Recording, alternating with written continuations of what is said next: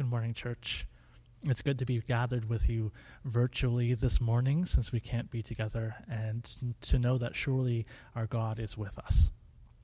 If you are a youth, you're invited to pull up your sermon bingo card at this time. And if you're not a youth, but you feel like that maybe might help you keep tracking along and paying attention with us in this live stream, please feel free to create a card for yourself as well.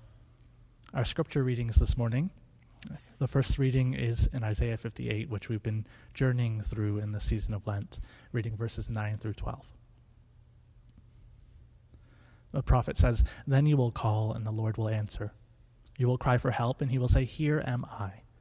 If you do away with the yoke of oppression, with the pointing finger and malicious talk, and if you spend yourselves in behalf of the hungry and satisfy the needs of the oppressed, then your light will rise in the darkness and your night will become like the noonday. The Lord will guide you always. He will satisfy your needs in a sun scorched land and will strengthen your frame. You will be like a well watered garden, like a spring whose waters never fail. Your people will, will rebuild the ancient ruins and will raise up the age old foundations.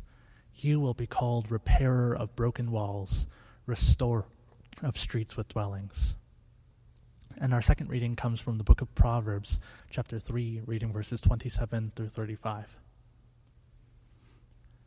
Do not withhold good from those to whom it is due, when it is in your power to act. Do not say to your neighbor, Come back tomorrow and I'll give it to you, when you already have it with you. Do not plot harm against your neighbor who lives trustfully near you. Do not accuse anyone for no reason, when they have done you no harm. Do not envy the violent or choose any of their ways. For the Lord detests the perverse, but takes the upright into his confidence. The Lord's curse is on the house of the wicked, but he blesses the home of the righteous. He mocks proud mockers, but shows favor to the humble and oppressed. The wise inherit honor, but fools get only shame. This is the word of the Lord. Thanks be to God. This is the fifth Sunday in the Christian season of Lent, the season of journeying with Jesus toward the cross. And while in past years some of us have felt the challenge of this season more acutely than others, this year we found ourselves all in a fairly similar story. Our journey is now one of communal trouble. We find ourselves very much in the shoes of the of those disciples who first followed Jesus to his cross. Like them, we too now flee from crowds. Like them, we endure storms. And even like them, we cry out to Jesus in the midst of the storm, saying, Lord, don't you care that we are perishing? These first disciples very much give us the words to voice our own experience in these days.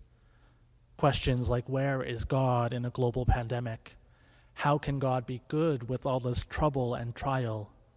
We hear these kinds of questions in the words of the people in Isaiah 58. Why have we fasted and you have not seen it?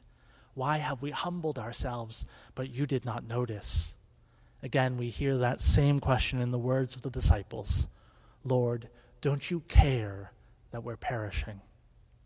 If you heard that story of Jesus calming the storm before, you'll know that Jesus did care for his disciples and friends. And if you're familiar with the story of God's people, you'll know that God noticed the fast of his people, was still concerned for their full flourishing. But you'll also know that it was in the fright of the storm that Jesus encouraged his disciples towards faith. It was at the very heart of their frustration with God that God challenged his children Israel toward a faith with legs works of justice and mercy, and not only religious ritual. So, as we entered the season of Lent together five weeks ago, feels like a lifetime, we entered it with that same belief at the center that our Lord cares for us and invites us to follow closely to Him even on His journey to the cross, and promising that as we do, we will learn what it is to be His disciples that we will become more like Jesus and our lives will better reveal his kingdom. That even in trouble and trial and pain, even in all these things, our God meets us and transforms us so that we can go and meet others in their hardships as well. And so this remains our belief even in these days. So far, we have thought about how our God calls us to give up quarreling and fighting, how God calls us to give up the chains of injustice and selfish ambition, how each of these things prevents us from being able to participate in the good and full life that God has offered to us. This week, we'll hear again those words from Isaiah 58, and we'll see how it urges us to do away with the yoke of oppression, with the pointing finger and malicious talk. God calls us to give up blaming others, to give up blaming others for our own misfortunes, and to give up blaming others for their misfortunes as well. God calls us to stop gossiping about the sins of our neighbors. It seems that God is not only concerned with the things that we're doing with our hands, God is also very much concerned about the kinds of things we say as well. And so it's important for us to know that the pointing finger and the malicious talk, accusations and gossip, these are two of the most frequently addressed sins in all of the scriptures. These sins are important enough that they make the Ten Commandments. You shall not bear false witness against your neighbor. These are all, there are all sorts of reasons why these things might be things God is concerned about. First, we know that Jesus says he is the truth. And so we know there is no deceit in God's way, that even the small lies of convenience, the slight shift of blame that we do to make ourselves feel more comfortable, these things don't align with who our God is. So, too, with gossip, the problem arises that we place ourselves in the seat of judgment we assume God's responsibilities as our own as we share the sin of our neighbor with others. And as the Apostle Paul says in Romans, who is it who condemns? It is only Christ. It's not me or you, it's not your parents or your partner. Only Christ may condemn, and he died for us and rose for us. Nevertheless, it seems as though in Isaiah 58, all those great reasons why these sins are problems in our world, these things aren't actually the core of God's distress about the accusations and gossip. The text says this the text says, If you do away with the yoke of oppression, with the pointing finger and malicious talk, and you spend yourselves in behalf of the hungry and satisfy the needs of the oppressed. God is making it clear, God is connecting accusations and gossip with the ways that we spend our lives. God is saying that the problem with these things is that we're spending ourselves on ourselves. We're expending energy trying to bolster our position by jeopardizing the position of our neighbor. This is not the way of our God. But all too often, it is, all too easily, our way. We see the pointing finger in the news all the time. Just in the last week, global leaders have chosen to call this novel coronavirus the Chinese virus. And we've seen other world governments issuing propaganda that perhaps this virus originated from an American military lab. This is the pointing finger, idle hands with nothing better to do but to accuse one another in a desperate attempt to shift blame, to shift the focus, to come out just a little bit more on top. When a pandemic is raging, how can who comes out on top of a public relations spin be of any serious concern? And yet we know somehow it is. And we know that this is not only true for nations and for leaders, it's also true for us. Blaming, gossip, these things have been our tools at times as well positioning us in a slightly more favorable light at the expense of our neighbors. We have expended ourselves in the pursuit of good optics and saving face, and we have neglected the hungry and the oppressed. Worse, at times by our words, we have even added to their number.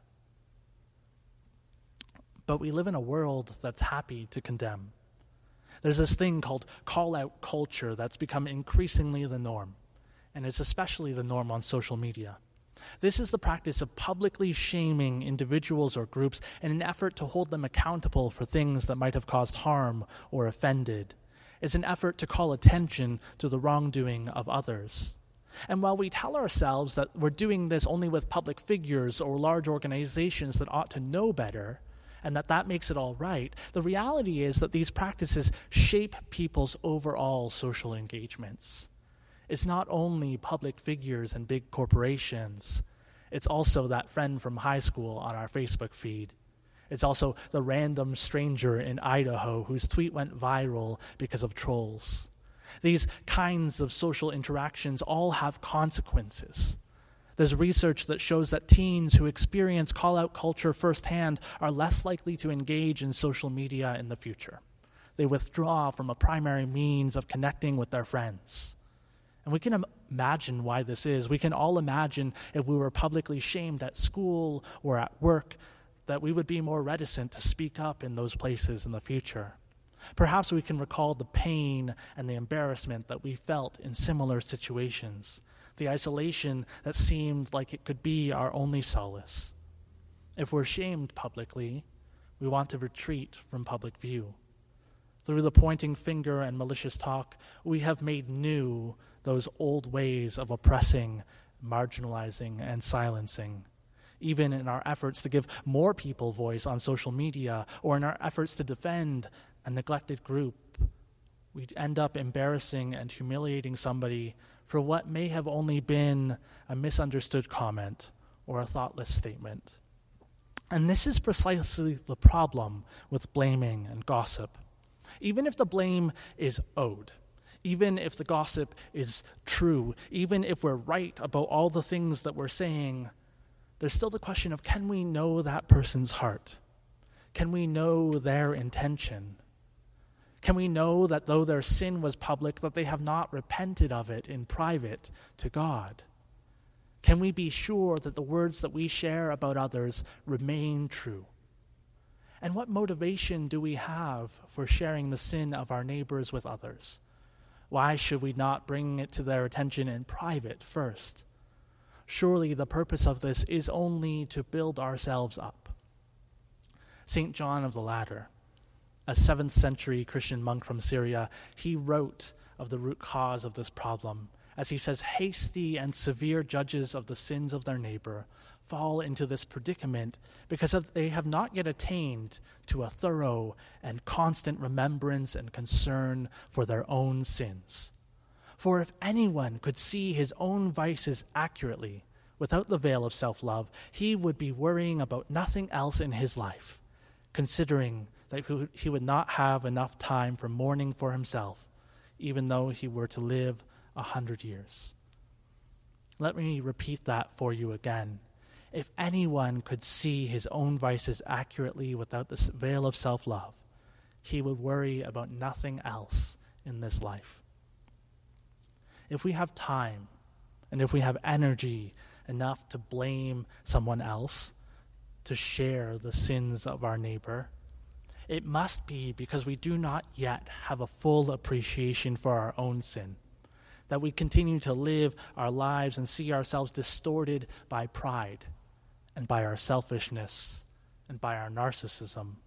That we cannot see what others might see quite plainly in us, what we can certainly trust that our God does see in us, that we've withheld good from those to whom it was due, that we have plotted harm against our neighbor, that we have accused others for no reason if we can participate in blaming and gossip, it's because we're still far too worried about where we are in the social pecking order, and we're not nearly worried enough for the well being of the hungry and the oppressed.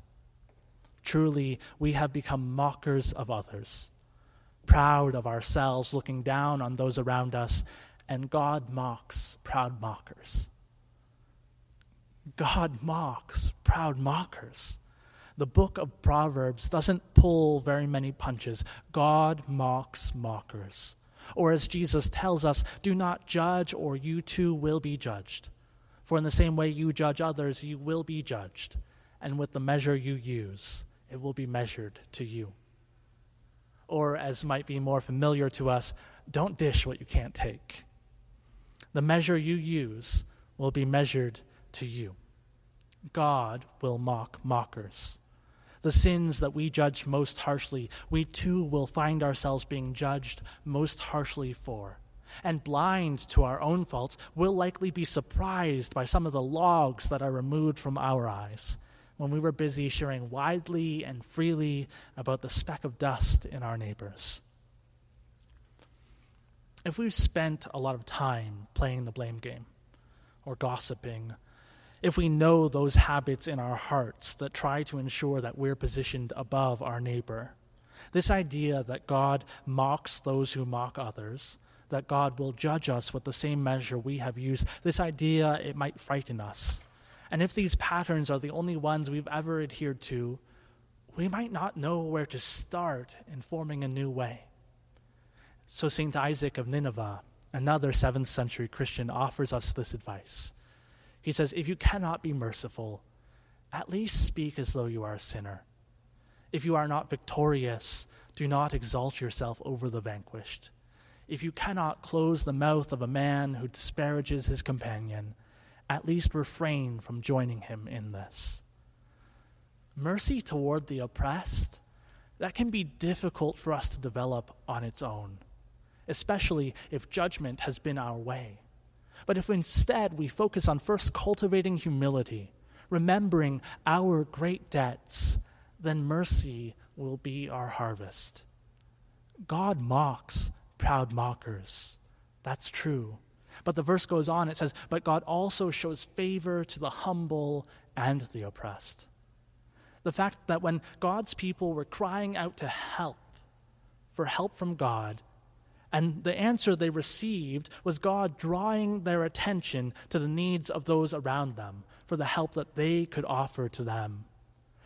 This reality should assure us of the answers to those questions that we might hold in our hearts in this season. Lord, don't you care that we're perishing? And why have we fasted and you have not noticed? God has noticed. God does care about what's going on in the world, and He has called and equipped you to join Him in responding.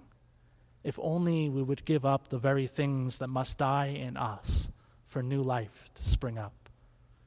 If only we would give up the pointing finger and malicious talk. And if we would spend ourselves in behalf of the hungry and satisfy the needs of the oppressed, then our light would rise in the darkness and our night would become like the noonday. Then the Lord would be our guide. And it's not as if the Lord hasn't been guiding us. Rather, it's that we have not listened. But if we choose to give up these things and take up these new practices, if we stop spending ourselves for our own benefit and we spend ourselves on new pursuits to the benefit of those to whom God shows favor, then we will find that we are in fact the very hands and feet of Christ then we will find that we are indeed the repairers of broken walls, the restorers of streets with dwellings. Friends, in this and every season, I am convinced that we are going to find exactly what we're looking for. If we're looking for people to blame, people to blame for yet unknown economic crises, people to blame for the weight of public health measures, people to blame for the tensions in our own families, if we're looking for people to blame, we're going to find them. If we're looking for faults in our neighbors, we're going to see them in abundance. If we're looking for ways that we can raise ourselves up, we will pursue them. However, as Stinky and Saki shared with us earlier, if instead we look, even in seasons of darkness, for those things which we can celebrate and rejoice and be grateful for, we will find an abundance of goodness. If we look for virtues which we can emulate, even in the people that we find most difficult to like, we will find those virtues as well. If we seek out ways to spend ourselves on behalf of the oppressed, even when we're each relegated to our own homes, even this we will find. Church, may justice and mercy together be the things which we seek giving up all malicious talk, may we spend ourselves anew in behalf of the hungry and satisfying in fresh ways the needs of the oppressed. May we do all this for the sake of God's kingdom, which is in our very midst. Amen. I'm going to invite you to a time of quiet reflection in your homes. Kristen's going to play some music, and these are the questions I'd like you to consider. Maybe something you could journal about later in the day. Where is the pointing finger and malicious talk still too present in your life? And what is the first step toward giving up those things that you need to take in order to spend yourself on behalf of the oppressed? I'll leave you with those questions, church. Thanks for joining us today.